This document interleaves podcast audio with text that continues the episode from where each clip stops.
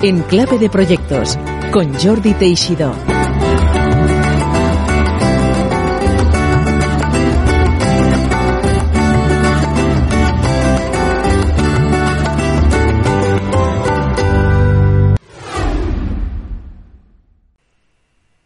Hola, bienvenidas y bienvenidos una semana más aquí a Enclave de Proyectos. Hoy tenemos un invitado realmente diferente y un proyecto realmente distinto.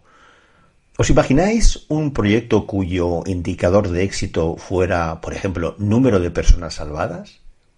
Realmente sorprendente, ¿no? Pues ese es el indicador y su cifra es 100 que tienen para este año el indicador de éxito de Andrew Funk, un norteamericano afincado en Barcelona ya hace unos cuantos años, que después de serias dificultades económicas que le llevaron casi a ser un homeless, un sin hogar, pensó precisamente en una idea, una iniciativa que ayudara a personas que sufren este problema a reencontrarse con sí mismos, reinventarse si era necesario, poner en suma, en activo, toda aquella experiencia y conocimientos que pudieran aportar a la sociedad y así, en forma de retribución, recobrar su trabajo perdido, su patrimonio perdido, hasta su familia y su situación social eh, perdida, que incluso les llevó a vivir en la calle. Homeless Entrepreneur, es decir, homeless con dos S, entrepreneur.org,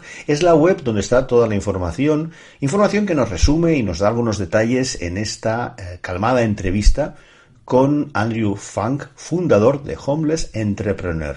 Un caso, como os digo, realmente de alto interés y ciertamente diferente. Un proyecto humanístico dirigido 100% a las personas. Espero que os guste tanto como me gustó a mí conocer en detalle el caso de Andrew Funk y su propuesta de Homeless Entrepreneur.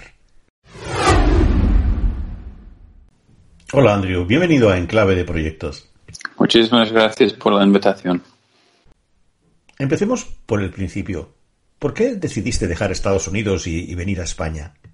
Bueno, eh, yo estudié en Arizona State, el estado de Arizona, y acabé en 2003 y quería viajar y conocer el mundo. Y decidí ir a España, a Barcelona en particular, y empecé mi, mi vida adulta, si quieres llamarlo así. Y nada, era empezar sin recursos, sin, bueno, solo los recursos que conseguí tras un accidente que tenía en la frontera de México y empecé con casi nada en Barcelona para reconstruir una nueva vida y conocer el mundo. Al principio el objetivo era conocer un nuevo idioma, un nuevo país dos años, ir a otro país y, ir aprendiendo, pero al final necesitas una base con la excepción que eres eh, muy rico. Por lo tanto, pues llevo desde 2003 en, en Barcelona, creciendo personalmente y profesionalmente y eso es un resumen muy breve. Tu proyecto profesional eh, se llama Homeless Entrepreneur. Déjame que lea un poco lo que pone en la web. Fundada en 2016, es una ONG internacional cuyo objetivo es mejorar la empleabilidad e impulsar la inserción sociolaboral de las personas sin techo para conseguir una nueva vida. Con el apoyo en España de una red de más de 250 voluntarios profesionales en desarrollo profesional, salud, vivienda, comunicación y psicología, entre otras especialidades, especialidades ha mejorado la vida de 56 personas sin hogar. Además de en las principales ciudades españolas, también estás en Inglaterra, Estados Unidos, y dices aquí en la web que estáis trabajando en consolidar el modelo de trabajo a nivel mundial con el objetivo de sacar de la calle, tienes incluso un objetivo, un KPI, que se dice en business, ¿no? De 100 personas en 2020. Sí. ¿Cómo llegaste a... ¿De dónde salió la idea y por qué empezaste este proyecto profesional? Bueno, básicamente yo me encontré en una situación sin hogar en 2015. Um, habíamos recaudado 300 mil euros para un, un, proyecto y iban a hacer mi primer hijo. Y lo que tenía que ser el mejor momento, pues se convirtió en una pesadilla. Los 300 mil se gastó por una mala gestión de, de algunos socios en sueldos durante seis meses y entonces problemas en el trabajo también causó problemas en, en casa y, y, me encontré en una situación sin hogar. Entonces yo tenía que arreglar mi propia situación y a la vez, pues, eh, como siempre, intentando convertir eh, un mal momento en este momento, pues, el peor al mejor uh, momento. Eso es como se define un emprendedor, ¿no? Um, convertir un fracaso a una oportunidad y quería ayudar a otras personas después de ayudar a mí mismo. Y llevo desde 2016 en este sentido, um, trabajando para pensar en cómo mejorar el modelo, cómo hacer que sea escalable y cómo uh, ofrecer oportunidades de, de trabajo y eh, para las personas que quieren compartir su historia y trabajar siendo ciudadanos activos. O sea que tú mismo fuiste homeless, no es aquello que tuviste una idea porque los veías, sino que tú mismo pasaste por eso. ¿Cuánto tiempo eh, sufriste eh, esas Un año y medio, diría. Un año y medio. Este, no estaba en, en la calle, movía de un sitio a otro sitio hasta que estaba a punto de entrar um, la calle y y mi actual pareja abrió la puerta, esto antes que éramos pareja para ayudarme y tenía la oportunidad de empezar a tener un techo estable que se ha convertido en, en un hogar, ¿no? Pero tenía que resolver mi propio problema y no hay nada más motivador que tener que resolver el problema tú mismo. Quería preguntarte algo. Supongo que eres familiar con el tópico de que el pensamiento de muchas personas que ven a las personas sin hogar lo asocian habitualmente a problemas de alcohol y drogas. ¿Qué tienes que decir al respecto? Bueno, yo siempre digo, hay muchos eh, empresarios de éxito que tienen problemas de drogas y, y algunos cuantos líderes mundiales del gobierno que tienen problemas de salud mental. Así que no, no, no es esto, ¿no? Al final esto representa eh, aproximadamente un 16%, 14, 16% de las razones por qué la gente acaba en esta situación, porque no te define como persona, es una situación, pero la, mm, la mayor parte que representaría un 76% de por qué la gente acaba en una situación sin hogar es porque no tienen suficientes ingresos, eh, han perdido el trabajo, um, otros no tienen ingresos sostenibles y otros porque se ha roto un vínculo familiar o de, una relación. Por lo tanto, la gran mayoría de las razones es por falta de trabajo y, estabilidad a nivel de familia. Um, pero es más fácil que las ONGs recalen dinero con una lágrima fácil, poniendo ejemplos de personas durmiendo en la calle mediodía, drogadas y con una situación de salud mental um, probable que es muy difícil redirigir, ¿no? Por lo tanto, tenemos la idea que es la mayoría cuando realmente es la minoría. Y cuando dicen que las personas sin hogar son los más invisibles, ah, yo siempre digo lo mismo, que son invisibles, nosotros somos ciegos, porque las personas más invisibles, si hay que destacar una, serían las mujeres en situación de maltrato. En España creo que hay 60.000 mujeres en maltrato y esto es una situación sin hogar. Aunque tengan techo, no tienen hogar. Sí, esto de lo de invisible lo he visto en tu vídeo, en, en tu ah. web, que es homelessentrepreneur.org, o sea, homeless con dos S, entrepreneur He visto el vídeo donde tú mismo preguntas ¿no? a las personas, hola, ¿puedo preguntarte algo? Y muchos no te hacen caso. Pero luego sí, hay personas que se paran a hablar contigo y te dicen, pues ves a Caritas, ¿no? Eh, busca un trabajo de voluntariado. Eh, o sea, ¿cómo, ¿Cómo encuentras, o ves una diferencia, por ejemplo, entre Norteamérica y España en, la capacidad de entender eso o no? Bueno, eh, yo creo que en, eh, yo creo que hay más voluntarios en, en, Estados Unidos que España. Um, creo que hay más asistencialismo en España. Um, a nivel mundial, la gente ayuda dentro de sus recursos, ¿no? Pero uh, hay poca gente que se dedica a pensar en cómo generar más recursos, ¿no?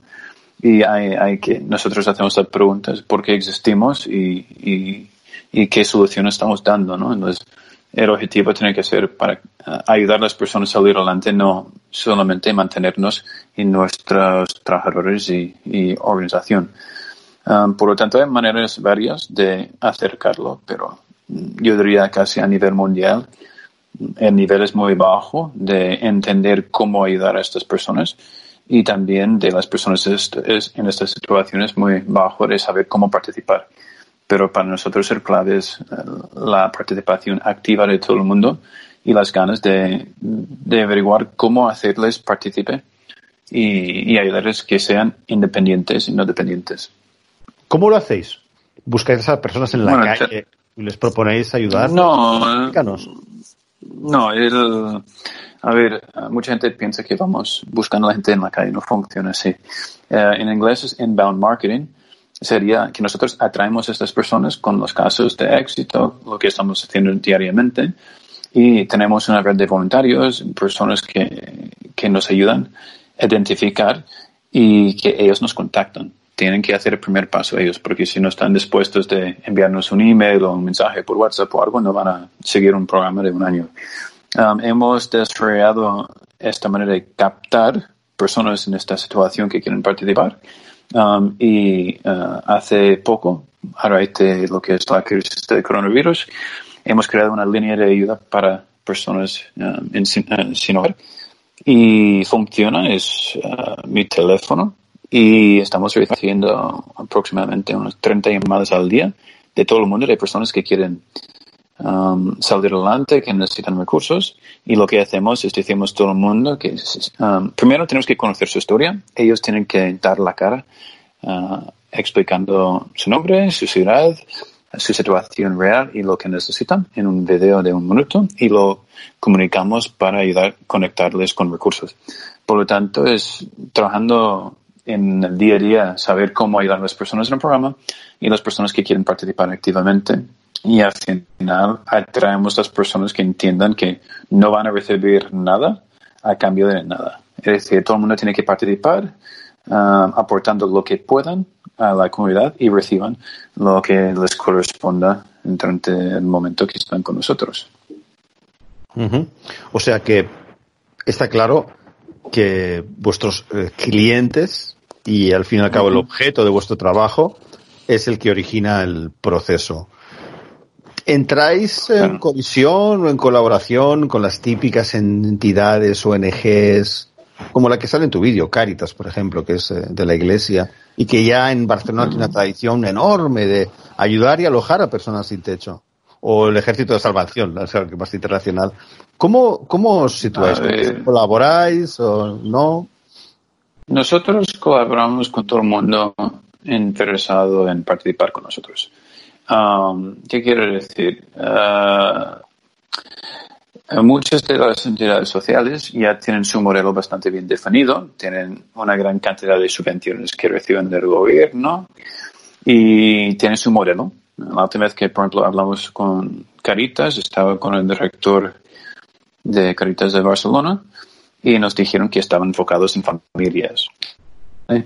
Y muchas de estas grandes entidades eh, eh, trabajan más bien como inmobiliaria.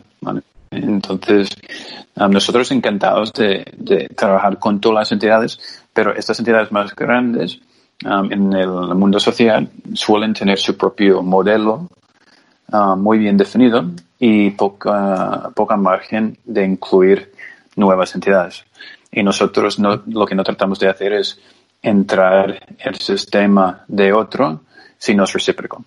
Por lo tanto, um, tarda más en convencerles, si quieres decir algo, a participar, pero con el tiempo estamos uh, participando activamente con más y más entidades. Y esto es básicamente por, por en calidad de nuestra labor y los resultados. Hay tres entidades, tres ONGs de Barcelona que, que están colaborando con nosotros ahora, a uh -huh. que hemos podido uh, dar techo um, y nuestro programa a personas que ellos no pudieron hacerlo. Por lo tanto, um, hemos podido resolver un problema para personas dentro de su propio sistema.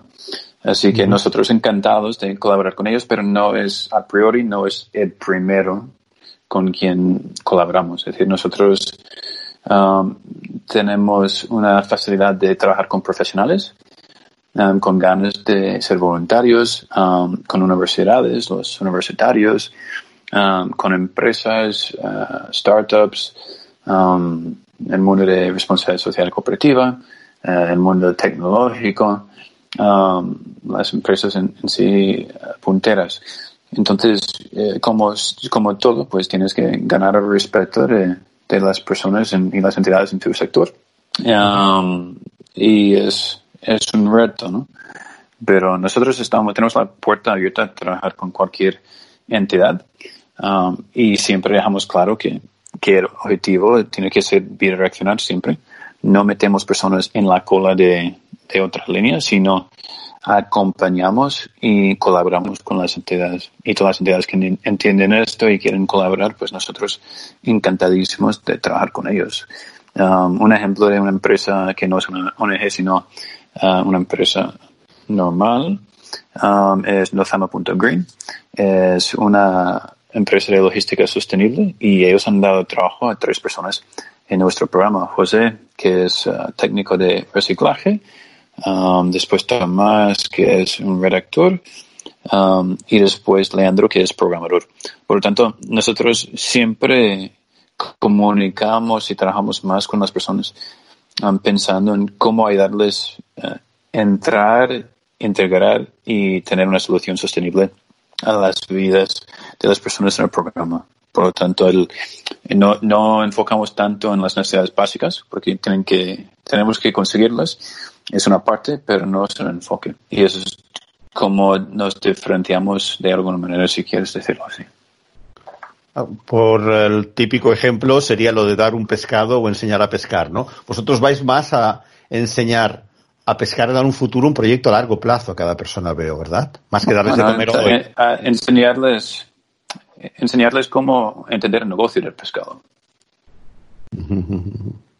No es diferente, ¿no? Eh, Pero cuando una persona llega a ese nivel, a ese límite, seguro que aparte de un trabajo necesita, pregunto, Andrew, porque tampoco tengo experiencia, eh, necesita recobrar autoestima seguramente, confianza, superar traumas psicológicos que puede haber tenido.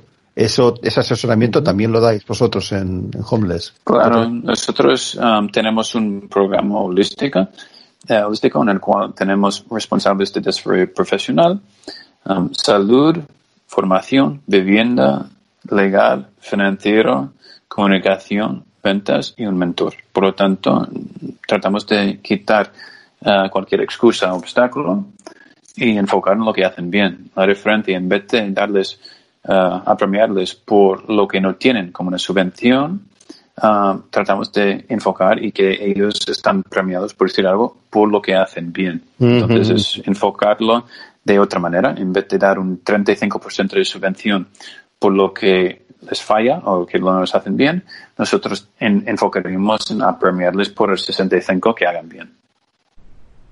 Me gustaría destacar que ya dentro de la situación que se ha producido con el estado de alarma y el COVID-19, tenéis, habéis hecho una iniciativa que creo que es eh, encomiable de un acuerdo con un hostal para acoger a 15 personas durante el estado de alarma.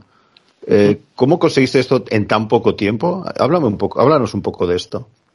Bueno, nosotros tenemos una gran comunidad de personas, empresas, organizaciones y Sweet BCN es un hostal en Barcelona, en calle Brook 123.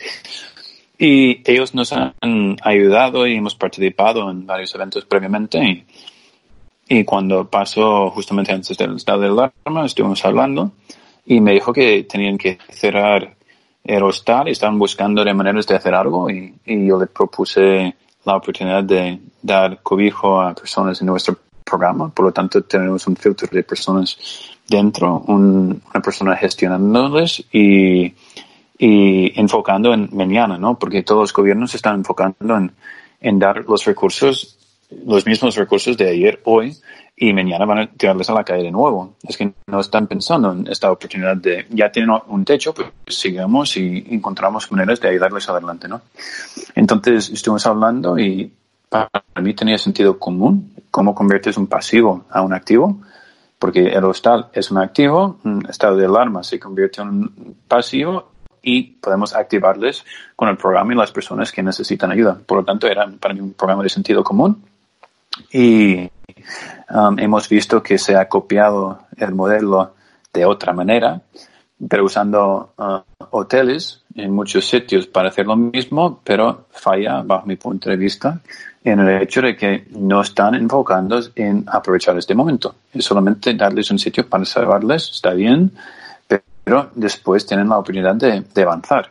Y este modelo ha existido, ya se ha creado por, por aquello. Hemos recaudado creo que 3.400 o algo así. Necesitamos un total de 19.000 um, para conseguir que estas 15 personas, que ahora mismo ya son 17, um, pueden tener su programa financiado para que puedan conseguir trabajo uh, a través de nosotros y, y, salir adelante. Por lo tanto, um, yo me gusta enfocar en el sentido común y como se dice muchas veces el sentido común es el menos común, pero es ahí donde tenemos que enfocar porque eh, no tiene ningún sentido en absoluto que el gobierno y la ciudad ha demostrado que se puede dar techo si quiere eh, y después tirarlos en la calle de nuevo. No me, sería no dos pasos atrás sino 22. Así que eh, es un sentido, es un, es una, para mí es un, un proyecto que tiene mucho valor. Estamos también um, trabajando con unos arquitectos en, uh, en Inglaterra que están ayudándonos a nivel de saber cómo um, debe estar distribuido el mismo hostal para ellos, para aprovechar de, del espacio y respetar las normas. Y en el futuro, el objetivo es tener un espacio para seguir haciendo lo mismo, que es un, los primeros cinco meses del programa, que son las primeras tres etapas de siete, comprimido en tres meses pero realmente para mí es, eh, ha sido una, una gran actuación entre todos que están participando, desde las asociaciones ayudando con comida, Mercado Barna dando comida, Asociación Central de San Martín uh, ayudando con comida, máscaras, um, uh, Barcelona Actúa, uh, hay un Green ayudando, um, pero realmente es como una muestra de nuestro ecosistema y cómo podemos responder cuando hay voluntad. Me imagino que tu trabajo debe ser muy gratificante, ¿no? Ver cómo sí. tu ayuda es directa a personas, ¿no? Sí, bueno, es el...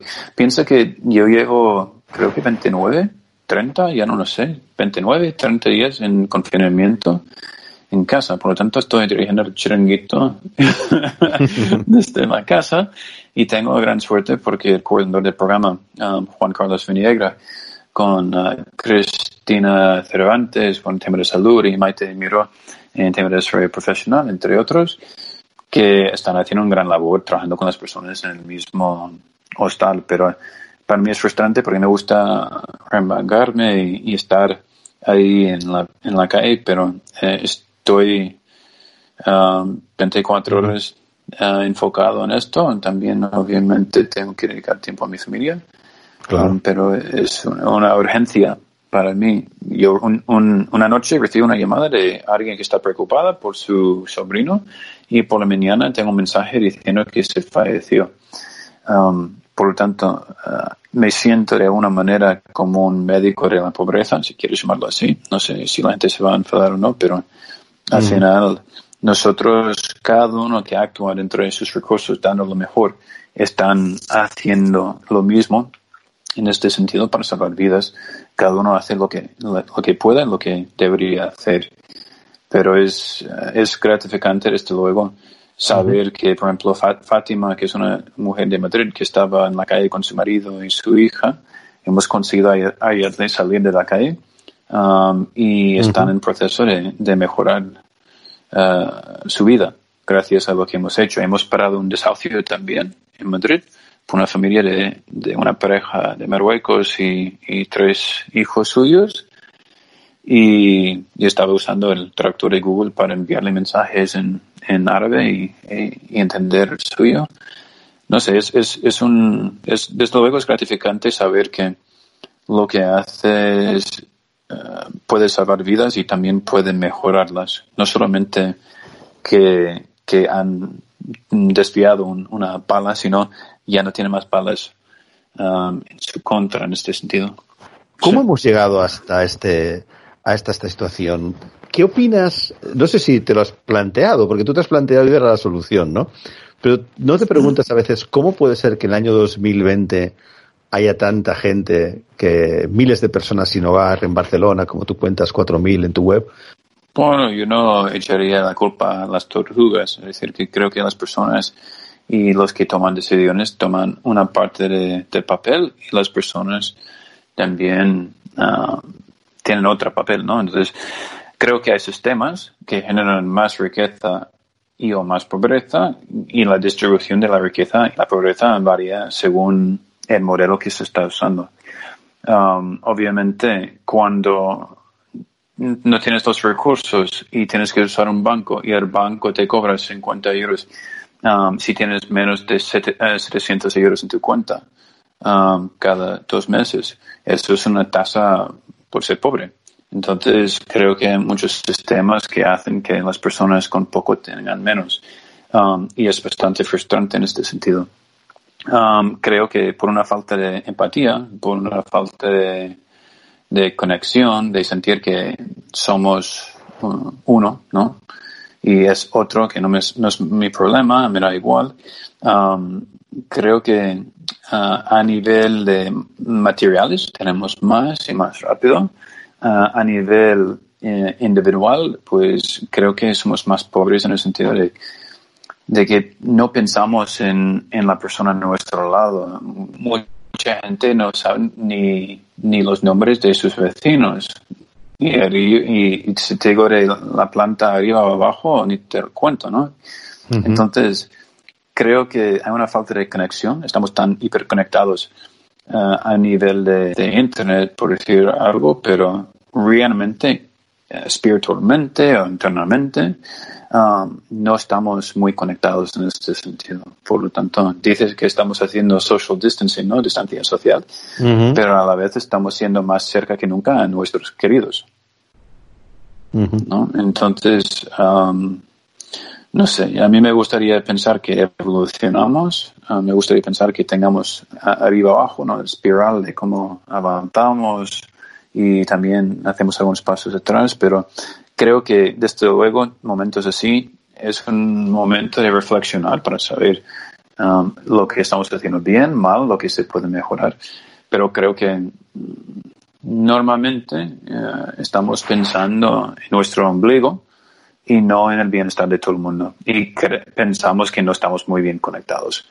Y si no nos damos cuenta mm, con esto, es muy grave. Es muy grave y, me gustaría pensar que uh, pensamos en cómo mejorar, que tomaremos mejores decisiones, pero como siempre habrán unas personas que toman mejores decisiones y otras peores. Um, la única cosa que puedo controlar, entre comillas, es mi propia persona y mis actuaciones y la manera que puedo inspirar a otras personas a pensar y actuar de forma diferente. Por lo tanto, yo no me preocupo tanto con los demás porque no puedo cambiar lo que hacen los demás. La única cosa que sí puedo hacer es inspirar mi entorno y los que están cerca a, a pensar y a actuar de otra forma. De momento, um, creo que en los 38 años que llevo aquí, pues aumento mi entorno y, y aporto algún valor dentro y, me gustaría pensar que inspiro a algunas personas.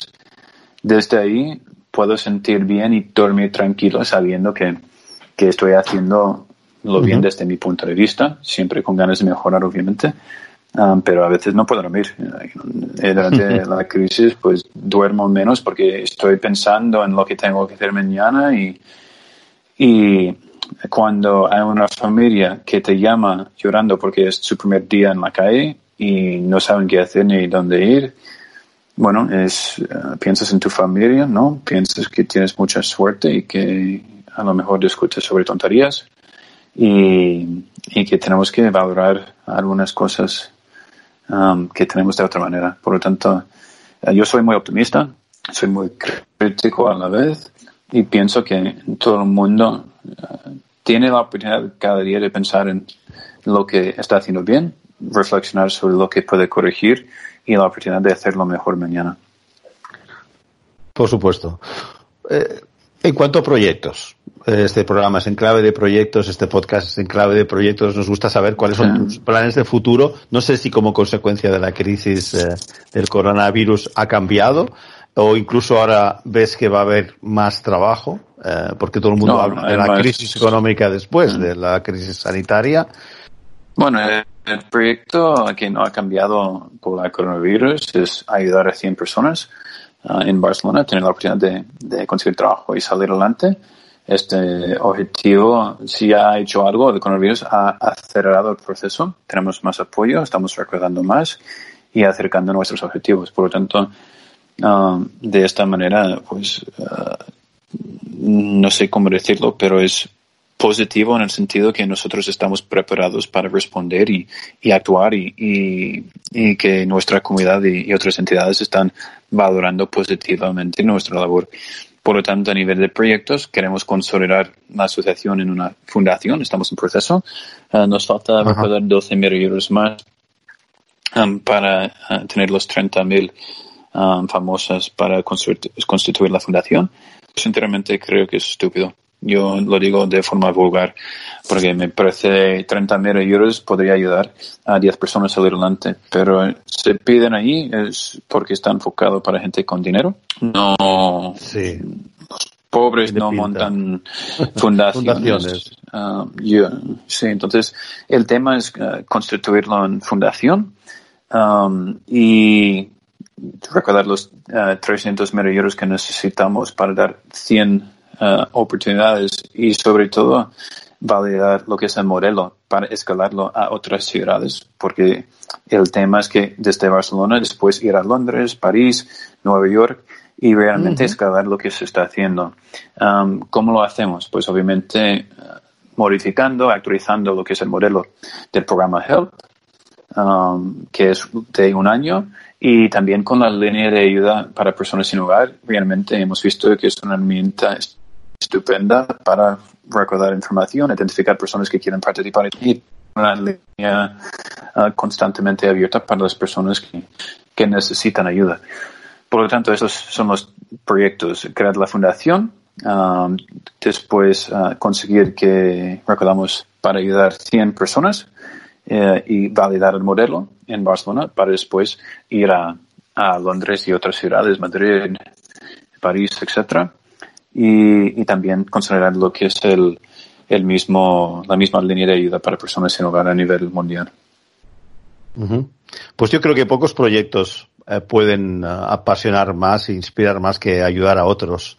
A estas personas con cara y, y, ojos que pones en tu web, Bob, Félix, Daniele, Giuseppe, que todos tienen eh, algo en común, que fue el, uh, la crisis personal de tener que vivir en, en la calle. Y este programa con un acrónimo tan bien buscado, HELP, Homeless Entrepreneur Learning Protocol, realmente está muy bien buscado y como tú dices, exportable eh, a muchos a muchos países y a muchas ciudades. Y en general, también me quedo con lo que has comentado, el un poco el lead by example, que puedan ver instituciones, políticos, responsables, ver cómo una persona como tú, desde la iniciativa privada, puede hacer eso, puede convertir acciones en resultados concretos sin ayudas de nadie, prácticamente excepto los voluntarios y otras personas. Es decir, es lo que le llaman, eh, en cierta manera, mm, esta famosa uberización de la economía, pero con el beneficio a las personas, ¿no? Es decir, no, mm,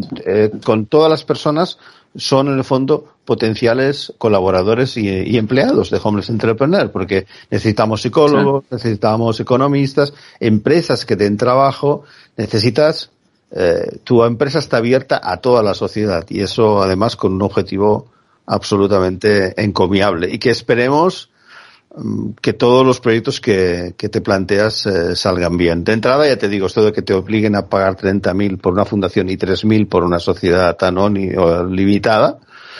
es puramente empresa, es bien curioso. Es como tú dices, es como si alguien no hubiera inventado las fundaciones simplemente para colocar dinero sobrante, ¿no? Eh, y no es vuestro caso. Ser fundaciones para poder, entiendo, tener más estructura, recursos y poder llevar a cabo esta expansión internacional que comentas.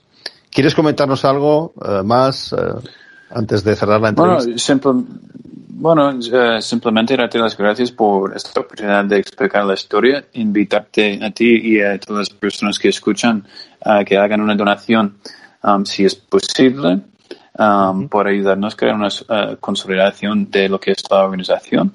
Um, porque esto nos ayuda a generar lo que sería ingresos sostenibles. Hemos creado dos apartados, uno de productos solidarios, otro de proyectos solidarios. Es para saber cómo podemos estirar dinero, la economía lo más, uh, lo máximo posible para ayudar a las personas en el programa y los del futuro y generar un sistema mejor que lo que tengamos actualmente. ¿Cómo se puede contribuir a, a vuestra es con, entidad? Sí, en la página web um, puedes, hay muchos sitios donde puedes donar, pero se puede donar um, de forma mensualmente, como 8 euros al mes, lo que quiera, una vez. Um, ahí la aportación económica siempre tiene que ser um, coherente para la persona que participa y esto nos ayuda con, con, lo que es el mismo programa. Y si alguien quiere ser un partner, que es una empresa, si quiere colaborar como voluntario, solo tiene que contactarnos. Nos respondemos dentro de 24 horas siempre. Um, y, y, lo primero es que si alguien quiere participar, que nos contacta y explicaremos todo lo que quieren saber porque la transparencia es importante. Así que encantado de, de, recibir apoyo. Digo a todo el mundo que dona que pueden llamarme, hablaré con ellos personalmente. De momento tenemos el lujo que puedo hacerlo y explicar cómo avanzamos gracias a su gran aportación. Muy bien, Andrew. Pues ha sido un placer y muy interesante y emocionante también conocer tu apasionante proyecto Homeless Entrepreneur. Muchas gracias. Muchísimas gracias. Que tengas buen día. Hasta aquí la entrevista con Andrew Funk, fundador de Homeless Entrepreneur. Soy Jordi Teixidó y te espero la próxima semana con un nuevo invitado aquí, en Clave de Proyectos. Muchas gracias por escucharnos.